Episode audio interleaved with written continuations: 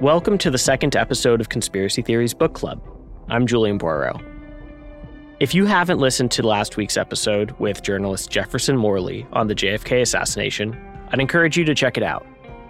In our book club series, the producers behind conspiracy theories interview expert authors and researchers. In this episode, we're digging into cryptocurrency. You might say that 2023 was a sobering year for investors as the industry was met with some significant challenges. The founder of the world's largest crypto exchange, Binance, pled guilty to federal money laundering charges and resigned as CEO. FTX co founder Sam Bankman Fried was found guilty of fraud, and many NFT projects crashed in value to such a large extent that they are now worthless. If you're like me, you're probably left wondering what exactly the value proposition of crypto is at this point, and what inspired millions of people to engage in this worldwide movement. This episode features Jacob Silverman, author and investigative journalist. He's our subject today because he's the co author of one of my favorite books of this year Easy Money Cryptocurrency Casino Capitalism, and the Golden Age of Fraud. The audiobook is available for Spotify Premium subscribers in our audiobook catalog, where you can check it out after listening to this episode. If you're interested in purchasing the book itself, I'll share a link in the show notes. As always, if you enjoy this episode and want to recommend experts for us to speak with, or topics you'd like to learn more about, don't hesitate to reach out at conspiracy stories at spotify.com or the conspiracy pod on Instagram. I think you'll really enjoy this conversation with Jacob, but I'd like to note that this interview was recorded in mid September 2023, before the FTX trial, and has been edited for clarity and length. Stick around.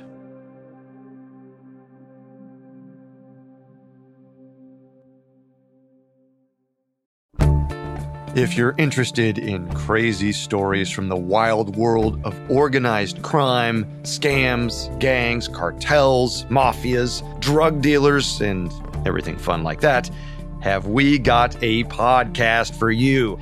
The Underworld podcast is hosted by two conflict journalists, Danny Gold and Sean Williams, who have reported on all sorts of dangerous people in dangerous places. Every week, they bring you a new episode on international organized crime from a new corner of the globe. You can find the Underworld podcast on Spotify or wherever you get your podcasts.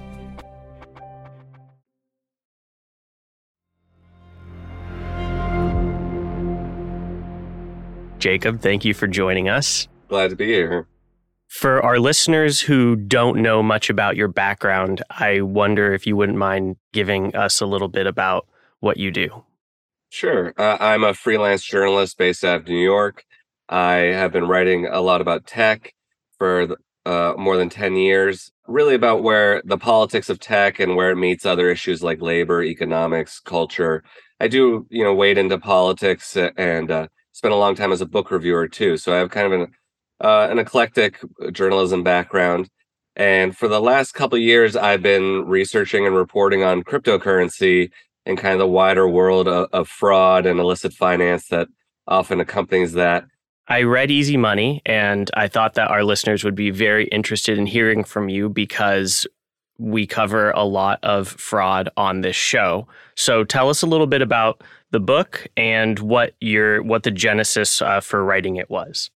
Sure. So easy money. The the subtitle explains a lot. I think it's cryptocurrency, casino capitalism, and the golden age of fraud. So that's that's the milieu, and uh, it's a book I co-wrote with the actor Ben McKenzie, uh, who some people know from the OC or Gotham. And during the beginning of COVID, he got really interested in in fraud, sort of as a spectator and uh, a little bit as a, a short seller. And he started finding that the, you know there seemed to be a lot of fraud in the markets. Uh, the golden age of fraud phrase comes from, I believe, the the short seller Jim Chanos. Um, but it's something both that you kind of feel in the air and also see in the culture and you see in the markets too. And nowhere did that seem more concentrated to Ben than in, in crypto. And about a little over two years ago, Ben got in touch with me. He had read some of my my journalism and my pretty skeptical writing about Bitcoin and uh, he asked me if I wanted to sort of dive down the rabbit hole with him. And uh, we met a lot of bizarre people and some of the big characters in crypto. and uh, it, it's kind of us exploring the absurdity of, of of this area. Also, the the incessant comic characters that are popping up all the time. And I wonder, as you were researching the book and writing the book and doing journalism on your own, what were some of the use cases and value propositions for cryptocurrency at its inception? Well, I think that's the constant question that's kind of dogged crypto throughout its history. Um, some people in the industry right now would argue that there are use cases. Uh, some people would might admit to you that there aren't, or they haven't really taken off yet. That you know, remittances is one that's cited sometimes, but in the case of El Salvador, for example, which has embraced Bitcoin, it's not used very much for remittances. I would argue that there is no effective legal use case for crypto. And even some crypto people might admit that actually the first major use case for crypto was uh, illegal finance or illicit finance, especially in the Silk Road. There are lots of people who are pro Bitcoin who will say, actually, the Silk Road, for all its illegality, it was an, mostly an online drugs market for people who, who aren't familiar, but it was one of the most successful onboarding mechanisms for crypto and Bitcoin specifically in, in its history. Uh, it, it introduced a lot of people. Some people who went on to have you know a, a, legal relationship with cryptocurrencies, but some people also saw, wow, this this has tremendous possibility to potentially bypass kind of existing financial networks and forms of anti-money laundering controls and things like that. But uh, again, I, I, do come back to this argument that I don't think crypto has really found it, it, its affirmative use case, its killer app, the one that's going to make it scale as hugely as its boosters would like it to. How large is the footprint of fraud presently? When you Google how much have people lost on crypto, there are many articles that come up that three and four people who have invested in crypto have lost money. Some rate at a much smaller percentage. But I was wondering, just in terms of the volume of investors in this country and around the world, how large is this footprint? Yeah, it, it, it's interesting. Um, you can assess it a few different ways. Broadly speaking, uh, and, and one little preamble is that unfortunately in crypto, the numbers often aren't reliable. For example, right now, I think the crypto market cap overall is over a trillion dollars, but you, couldn't sell all that crypto or even a large amount of it for and get a trillion US dollars in return because there's not a lot of liquidity in crypto. If you go on the on a stock exchange in, in the United States and say I want to sell Apple shares, well, you'll have buyers easily. And even if you're selling millions of dollars worth of Apple shares, it's probably not going to move the price. If you're Tim Cook or someone like that, yeah, then maybe it might move the price. But those kinds of dynamics, that liquidity, that sort of price stability, the lack of volatility don't exist in crypto. So, you know, the numbers are sort of fake uh, in a way. They're guesses, they're on paper. So I would say that most people have, according to some scholarly studies that are out there and just sort of what we know, most people have lost money. Um, they either didn't sell at the right time, their the prices tanked because crypto overall is worth about a third of what it was in in November 2021, or um, it's stuck on exchanges like FTX or BlockFi or Celsius or wherever else. All these companies that went bankrupt it doesn't mean that uh, crypto consumers made bad choices, but sometimes they did trust these companies, and now they might, on paper, own five hundred dollars worth of crypto or five hundred thousand dollars worth of crypto. But if they can't get it, it's basically like they own zero. So um, once all this shakes out between the bankrupt exchanges and some of the stuff being uh, sold off, I think you're going to find that most people are going to be in the red if they aren't already. And when it comes to the people who will be most in the red, at least from my reading, most people who bought in at the height of cryptocurrency were relatively low on the socioeconomic scale. So, what kind of stories have you heard or cultivated through your own reporting as far as people who have really felt significant financial damage from these losses? I, I've heard it all, I have to say. I mean, from people who lost a few hundred dollars and that was a big deal to them. I think that's what you need to recognize going into this is that what matters, you know, a significant amount of money can really vary based on the person, their socioeconomic status, and also the, the time in their life. They might need that money right away to keep the lights on or, or something like that. uh, or it might kind of be the last straw for them. You know, I've heard everything from people losing tens of millions of dollars, and some of those people I do feel genuine sympathy for. Some of them happen to be very good traders, and I kind of respected their skill at that. But then uh, there was an outage on Binance, and and suddenly all their money was gone. And then you know, I talked to people who a few thousand dollars that they thought, hey, it's it's something I can gamble on, and maybe I can turn this few thousand in, into thirty thousand, and that'll solve some of my problems. And you understand where people are coming from, especially because there's so much marketing now around gambling in the US. I always have a lot of sympathy for consumers, or if you want to call them victims, or people who just bought in and lost, or who were scammed. And and I have heard about suicides, and there there is a a chapter in our book about someone in Easy Money about someone who committed suicide. And you know, you know, these stories aren't necessarily unique. There are a lot of of these varying types out there and you start to learn that people buy in for various reasons and sometimes yeah against their own better interests. Uh, maybe they should know better. But i do have a lot of sympathy because you know the forces that were sort of arrayed uh, supporting crypto for a while were, were very powerful in the culture. Um, they you know celebrities people like sam bankman fried who were held up as geniuses some of the most prominent financiers and sort of celebrity businessmen. There are all kinds of folks who who are just saying buy in and people had stimulus checks and FOMO and we're stuck at home and gambling was suddenly taken off everywhere. So why not try to buy an NFT and, and flip it because it suddenly might be worth the price of a house? I mean, it, for a lot of people, and I admit for me, it seemed a little absurd, but I think you still have to have some understanding of why people get into it and then reserve a lot of skepticism and criticism for the people running this because the VCs and the CEOs and the people running the coin offerings and stuff like that a lot of them knew better and some of them were outright criminals or scammers or some of them were basically just conducting the equivalent of securities fraud but a lot of them knew who was profiting and the people profiting were the executives and the vcs and not really the average guy on the street. One last thing i would say is that well actually a couple things. One we've seen that people of color in general have bought in more to crypto in the us uh, are sort of statistically overrepresented often because it was marketed to them as a solution to the the discrimination they've faced from mainstream banking for years. And I think there there is sort of something insidious in there and how it's marketed to folks like that.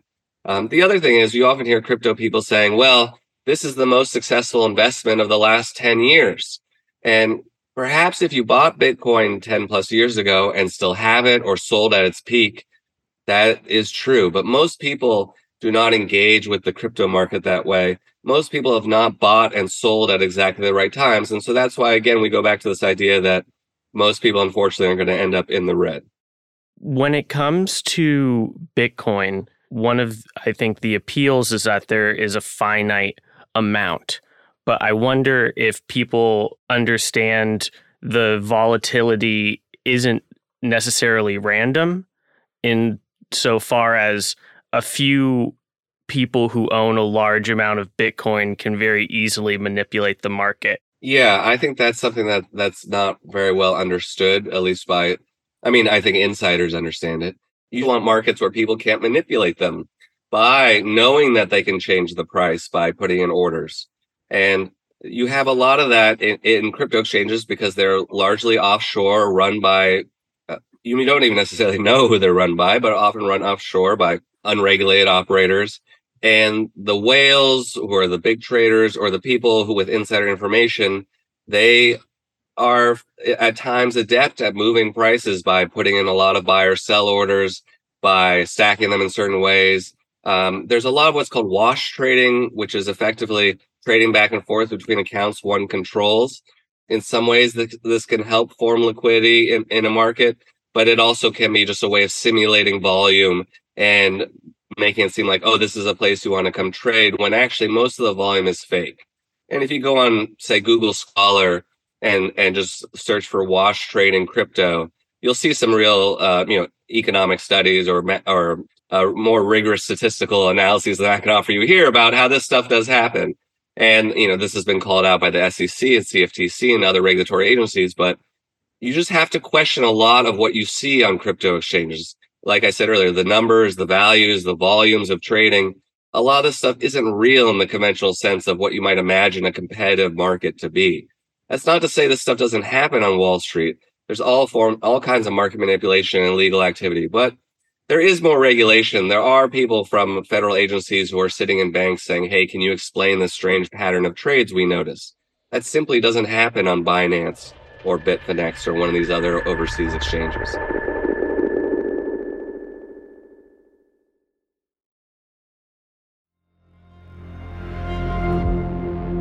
What does justice mean? Like, what kind of justice can we expect? Over a million people lost money in the FTX collapse. They're probably not going to see any of that uh, come back. Some people will, uh, but I think it'll be much diminished versus what they had on there. And, you know, there's the opportunity cost or sort of the, the time issue.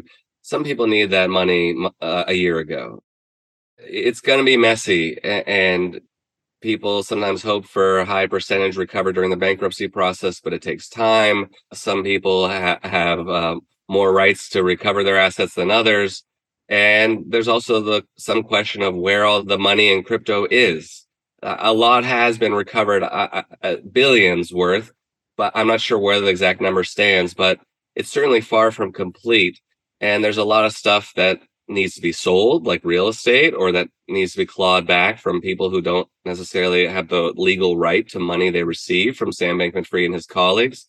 So it, will be kind of a, a, sad and prolonged uh, and very bureaucratic and, and legal mess. One thing people uh, point out repeatedly is that the law firms are going to do incredibly well on this, and the bankruptcy lawyers. Unfortunately, that that's part of the the process or the legal system that we've built. I often tell people, I, I, Sam Bankman-Fried is going to be in litigation for the rest of his life, practically. I'm sure there'll be a lot of settlements. I don't think he can pay any of them at this point, but there are so many lawsuits, and, and they won't necessarily achieve any kind of justice. They will make a lot of money for lawyers. One potential upside, if we want to be more optimistic, is that maybe they'll, they'll serve as a warning that you know, because it's not just Sam and FTX who are getting sued; it's uh, a lot of lawyers who who gave them advice. It's venture capitalists and others and celebrities. Maybe that will cause some people to reassess uh, how they promote the next financial sensation or sort of get rich quick scheme, and that maybe there is something called due diligence that actually needs to be done.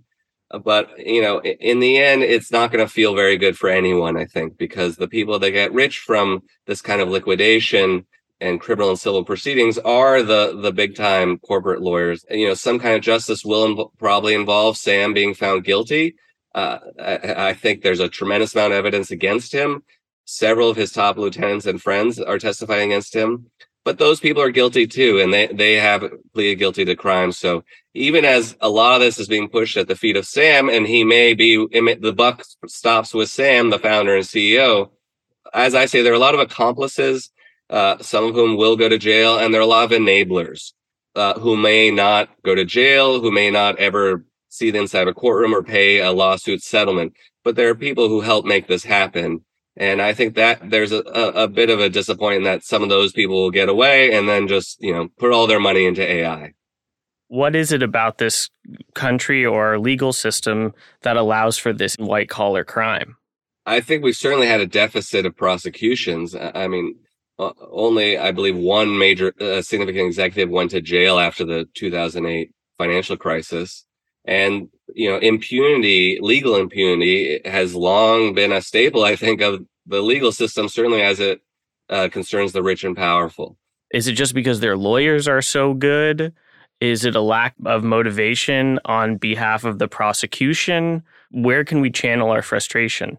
I, I think towards um, U.S. attorneys, towards members of Congress, and, and and whoever happens to be in the White House. But I think it has to be towards the powerful, towards people who would prosecute these crimes, towards people who would make prosecuting these kinds of crimes a priority. Again, I don't think we necessarily need new legislation. I mean, there's a there's sort of a meme going around that the the, the crime wave is white collar. You know, there's a lot of wage theft out there, and there are a lot of financial crimes being committed. There's a lot of illicit finance going on. There's a lot of tax evasion.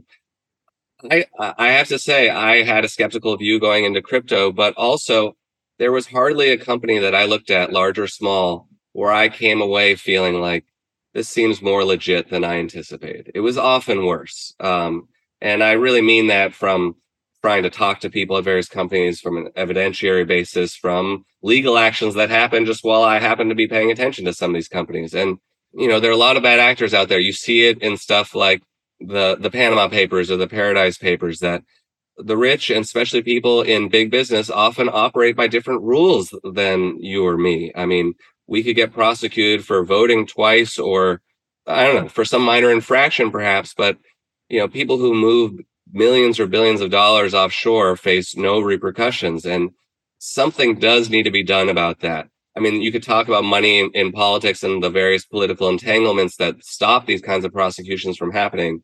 I have been relatively reassured by Damian Williams, the U.S. Attorney for the Southern District of New York, because he's prosecuting a lot, a lot of people in crypto, in on Wall Street. Uh, you know, people who have committed major financial crimes, sometimes with a lot of victims. You know, there, are, there, as you noted, there are hundreds of thousands or even millions of victims of Sam Bankman-Fried.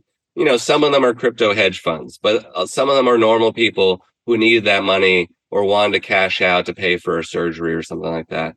And it's deeply unfair that people can get away with this stuff to just go do it again, I, I think. And it, it is a little absurd that we live in this age of the grifter where they're not only, or even if they are punished, they kind of are instantly welcome back to either grift again or to become an influencer or media type. Uh, I mean, and one last thing I'd say is that, frankly, fraudsters are r- rarely one time offenders. People get into it for all kinds of reasons. Sometimes it's a slippery slope. Sometimes they don't mean to, but fraudsters often strike again. You know, they, they lie again or, or they, they steal again. And so um, I think we need to be cognizant of that too. It doesn't mean everyone is pathological and needs to be put away for the rest of their lives, but you know, there's a reason why the Fyre Fest guy just went right back to making Fyre Fest too. For our listeners who are more conspiratorially minded, I wonder if you wouldn't mind mm-hmm. digging deeper into the use of cryptocurrency and organized crime? Sure. Yeah, n- now certainly the IRS has taken note of cryptocurrency, and uh, in terms of uh, on the criminal front, there are task forces at, at the DOJ and FBI and, and, other agencies that are dedicated to uh, tracking crypto. There are numerous government contracts with companies like Chainalysis that are are basically about conducting blockchain forensics or crypto tracking in various ways. I mean, there are examples of the government certainly being able to track down and seize huge amounts of crypto in ways that people might not have thought were possible a decade ago. So I think, well, we don't always have a firm sense of the US government's capabilities or how it might vary from one intelligence agency or law enforcement agency to another. These capabilities definitely exist, and you see it in the prosecutions and in the confessions that they get from people and in the and in the seizures that they make. So I, I think it's it's it kind of cuts two ways. I mean, crypto is still widely used for illicit finance and criminal activity. In some ways, it is suited for that, or some coins and, and financial networks and exchanges are more suited for those kinds of exchange uh, criminal activity than others. At the same time, the U.S. government and some other uh, foreign governments have grown in their capabilities you know, there's some people who who even say, and this is sort of on, you know, this could be called conspiratorial, but I, I don't think so entirely. That you know, crypto also kind of acts like a honeypot for law enforcement and intelligence agencies. I mean, that some people wonder why certain exchanges or perhaps a, a, company like Tether, which has had a lot of accusations against it, haven't been shut down or had kind of concerted uh, legal action against them. And I think it's reasonable to wonder whether kind of the honeypot nature of these of these kinds of companies or organizations or online exchanges or even some of the DeFi platforms, they, you know, the government has some visibility into them, I think, and is able to say, okay, we are, we can track some criminal and illicit finance that's going on through through this kind of stuff. Now, I'm not saying that the U.S. government is is behind Bitcoin or crypto exchanges, though some people like to speculate that. I don't really think so in the end, but I do think there is this kind of uh, back and forth, or the the the you know sometimes it is easier to and more useful to monitor people than to actually shut them down or their operations, and that might be going on in certain sectors of the crypto economy. Why does the United States spend so much money on militarization around the globe, trying to suppress potential terrorist threats, and yet we don't put any money towards helping these emerging nations that create loose laws to incentivize cryptocurrency companies to come and spend money uh, within uh, their borders. Isn't that as big a threat to the United States populace as any kind of you know potential terrorist threat? Well, certainly, having lived through the last twenty years, I think the terrorist threat is, vastly inflated and, and serves a lot of purposes for military contracting and and entrenching government power and things like that and expanding the security state. Um, I, I think the illicit flow of money is a huge problem for the U.S. and not and not necessarily because some of that goes to terrorist groups, but because uh, tax evasion is a huge problem in the U.S. when which leads to all kinds of other issues in terms of the funding of our government and what we can actually do for society. Uh, right now, it seems the only thing we can really do is spend close to a trillion dollars on the military. But as a number of studies have shown, putting a dollar into the IRS gets you several dollars more in enforcement or eventual yield from uh, delinquent taxpayers. And our priorities are certainly all out of whack. It can be framed as a national security issue. I mean, when there are large revelations like the Panama or Paradise Papers or occasional leaks from Swiss banks, things like that, you see that elites are, and, and sometimes very dangerous people, are funneling money basically all, all through these well-known tax havens and um, money laundering havens, some of which are politically significant countries like Switzerland, some of them maybe less so, like the Bahamas or or even Panama, which is a, a big um, center of illicit finance. And I think it, sometimes it's a question of priorities. And you know, the government didn't necessarily care. I think for a while, the U.S. government I can't speak authoritatively on this, but I don't think they necessarily care that uh, this guy SBF had corrupted um, pretty much the entire government of the Bahamas.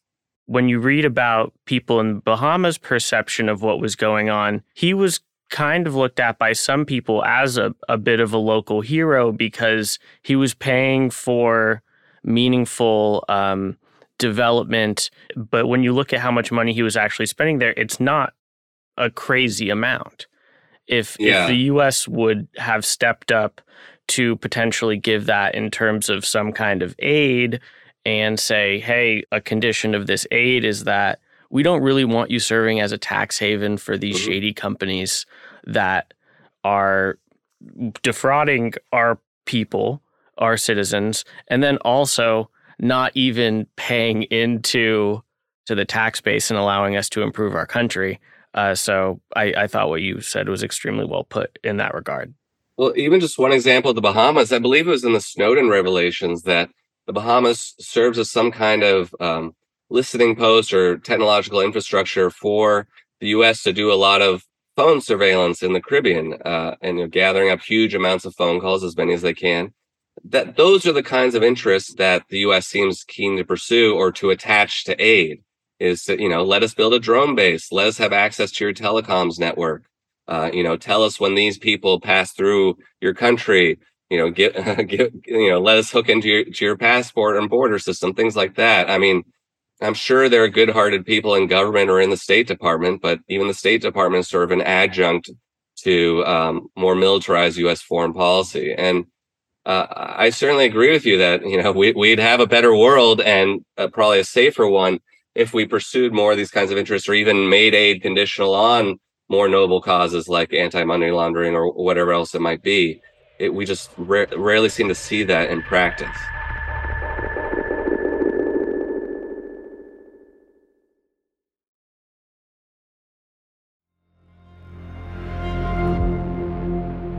I consider myself to be somewhat squarely in the market kind of avatar for someone who would be investing in crypto because I'm a man, I work for a tech company, and one of the ways that they marketed different crypto platforms in the past was through sports and famously the Super Bowl ads that some of those celebrities are now being um, investigated for.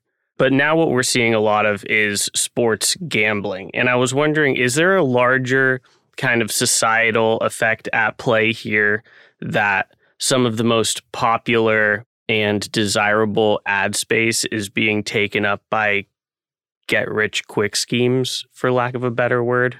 Definitely. And and even some crypto proponents say hey it is a get rich quick scheme because you're mostly speculating on kind of sentiment driving driving the price up you know the uh, Zeke Faux, a great reporter at Bloomberg, has a new book called "Number Go Up," and that's a popular meme in crypto. It's just that's what you're hoping for. Number go up they're still looking for kind of reasons or, or use cases to make that number go up. But um, the culture of gambling is so important, I think. And that's why casino capitalism is part of our, our book subtitle. Um, a few years ago, some court rulings opened up the gambling market, essentially, the sports gambling market in the United States. And you had media companies and gambling apps and on your phone making it very easy everywhere. And if you turn on sports uh, networks, you'll just see uh, uh, gambling odds as a frame around the around the screen. is kind of remarkable. Um, and then the other aspect of that, though, is is what we call casino capitalism, which is just this idea that you know it's hard to get ahead in America. There's been some inflation in recent years. A lot of people haven't seen wage growth in decades.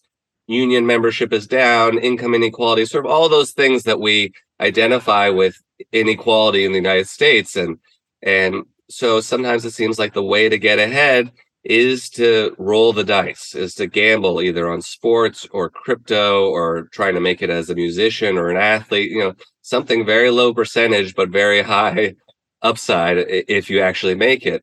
And again, that's why where I think some of the pathos comes from in these stories that we're trying to tell about people is that people get into get rich quick schemes, whether it's a pyramid schemes or crypto or whatever else or even more fraudulent things, be- often because there is a desperation and, and a deep need driving them. It, it's not to necessarily excuse certain things, especially not fraud, but um, you can certainly understand the human emotions and some of the economic impulses that go into this stuff and that define the, this kind of age we're in, where people do want to take risks or are willing to take enormous risks because they don't think they have another option, frankly. And th- this isn't the first time we've had rampant speculative markets uh, with massive investment, um, most recently with the dot com boom. And I was wondering what comes after this period of time where people are really investing a lot in these get rich quick schemes because of inflation and massive inequality. Mm-hmm it'll be interesting to see. I mean, I, don't think consumer crypto is done in, the U.S. at least. I mean, some of these VC firms still have a lot of money to invest. I mean, might feel a little burned, and some of the remaining crypto companies do have some money, but you know, the enforcement is coming and the investigations and you know if binance or tether or coinbase basically the three remaining pillars go down one of them it, it, it'll be ragnarok for a crypto. But ai is obviously the, the new buzzy tech and it does arguably have some applications though it, it has a, a lot of kind of scary ones for you know mass producing bots or disinformation or defrauding people in new ways. On the other hand it's not something that normal people can get in on as easily because um, you're not going to buy a bunch of gpus or a data center. And i think one mistake crypto also made was it, it with investing most people don't own stocks. A lot of people don't can't afford it or it's just not part of their financial portfolio, frankly. Most stocks are owned by mutual funds and retirement funds and corporations and the very and the very rich in the US.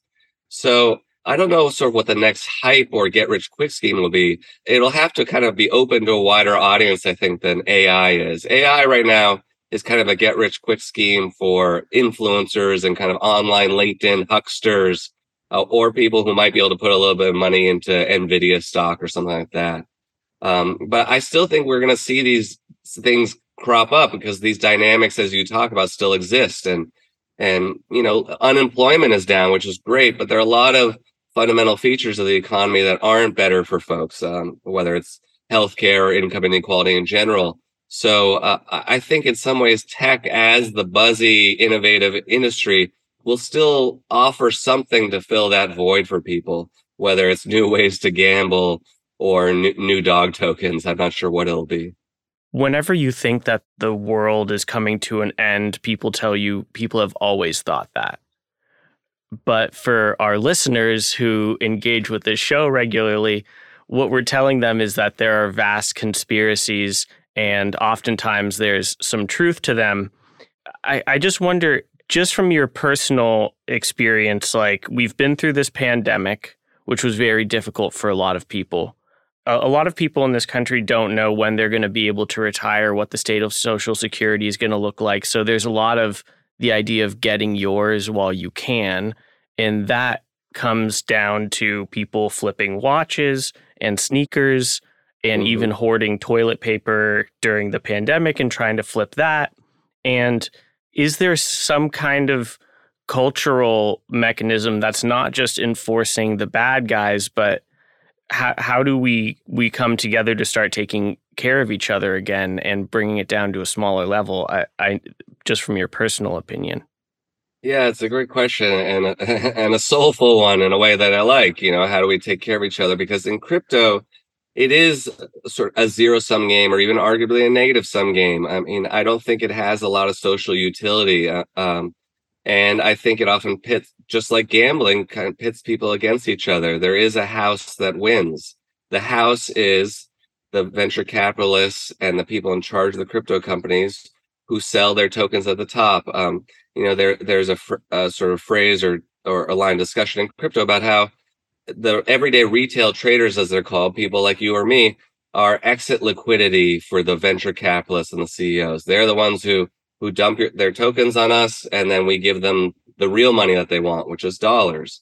So I think we need both uh, economic systems and also kind of a tech culture that isn't so kind of competitive, and whether it, it's in a you know a, a big vicious capitalistic sense or more in sort of like the the rise and grind hustle mindset that that is kind of underlying some of this stuff too. There's nothing wrong with working hard or wanting to kind of uh, to hustle and get yours a little bit. But so many of the ways in which we have it now are based on fraud or, or forms of manipulation or just getting out of the Ponzi scheme before it comes crashing down, which is really how to profit in crypto. And I think there there's something sad about that, um, certainly, and something socially corrosive when people don't trust each other or don't have reasons to trust each other. And we see obviously there's political polarization and widespread cynicism, but even sort of in our social and economic exchanges or on social media, which can often be just a contest to dunk on one another. Um, and, and whether we're talking about kind of trying to find more ways to to foment economic equality or just to be kind of kinder and more equal to one another in our technologically mediated social interactions, that's something we sorely need. And right now, whether it's the paranoia on the right or a kind of a, a sense of, of, fading solidarity and cynicism on the, that you might see on the left. Not saying these two things are equal, but there are ways in which those kinds of sentiments are are in trouble, and we're not taking care of one another in the same sense because you know the people who buy in early are supposed to be the ones who profit. Whether you are doing selling sneakers or drop shipping or in crypto, I mean, there is an expression in Bitcoin that basically um, everyone buys in eventually, um, or some. I've heard various forms of that. And to me, some people will just buy in at at a higher price, and some people will buy in at the price they want. Or also a related phrase is everyone gets the price that they deserve. And to me, that that there's a darkness to that. Um, something very unfortunate to think that like, hey, you'll wise up eventually, but it'll cost you. And I think we need forms of economic emancipation or equality or liberation that aren't based on that, on you being smarter than the next guy or are you kind of out competing your neighbor. There's so many great things about having uh, your credit cards and your bank accounts on your phone because you can Venmo a friend and you don't have to run to the ATM for it, or you have Apple Card and you're tapping to pay for everything. But then the flip side of it is when you're on TikTok and it asks you, do you want to buy 20 emojis for $5.99? You don't even get the chance to think about it before it's like double click the side button and your face makes the payment. Yeah. Uh, so technology can do so much for us in terms of improving our lives, but it also made your wallet much closer to all of these hands on the internet trying to reach into it. Absolutely. And they are trying to reach a lot. And, you know, the internet is a very coercive space. Uh, the, this algorithmic influence that's being projected upon us all the time. Uh, you know, now, especially under the crypto mindset, everything could be a financial interaction or, or a micro transaction. So, um, it's unfortunate, of course, and totally out of whack with some of the original uh, utopian visions of the internet. I listened to you on another podcast, really asking the question of, okay, what are we getting out of this? I think that what are we getting out of this is key. Like, what are productive uses of capital if we're talking big? Like, do you want, there have been billions of dollars going into crypto, and some people might have gotten rich on paper or cashed out for real US dollars, but what have we really created? I think we've had this tech industry that has occupied a lot of kind of cultural and media oxygen for the last 20 years, eh, uh, sometimes for good reason, but we've missed a lot of fundamentals about how we can kind of make this country a better place to live, a more profitable and, and economically dynamic place and a healthier place. I mean, our lifespans are declining. Yeah. Uh, which is, I think, the most disturbing number out there about that you can find. Um, but perhaps if we were actually building things, whether it's ways to clean the atmosphere or just, you know, make new trains, I think we, we find uh, a much better role even for the tech in- industry and all that than building or the equivalent of online casinos. I'm going to let you go soon. Uh, it does feel like everything is is trying to scam us and take as much money from us as possible now. I, I, can talk all day about the idea that every single subscription service on my phone yes. auto renews. And then it's on on me basically to remember not to pay these people more for a service mm-hmm. that I don't use anymore.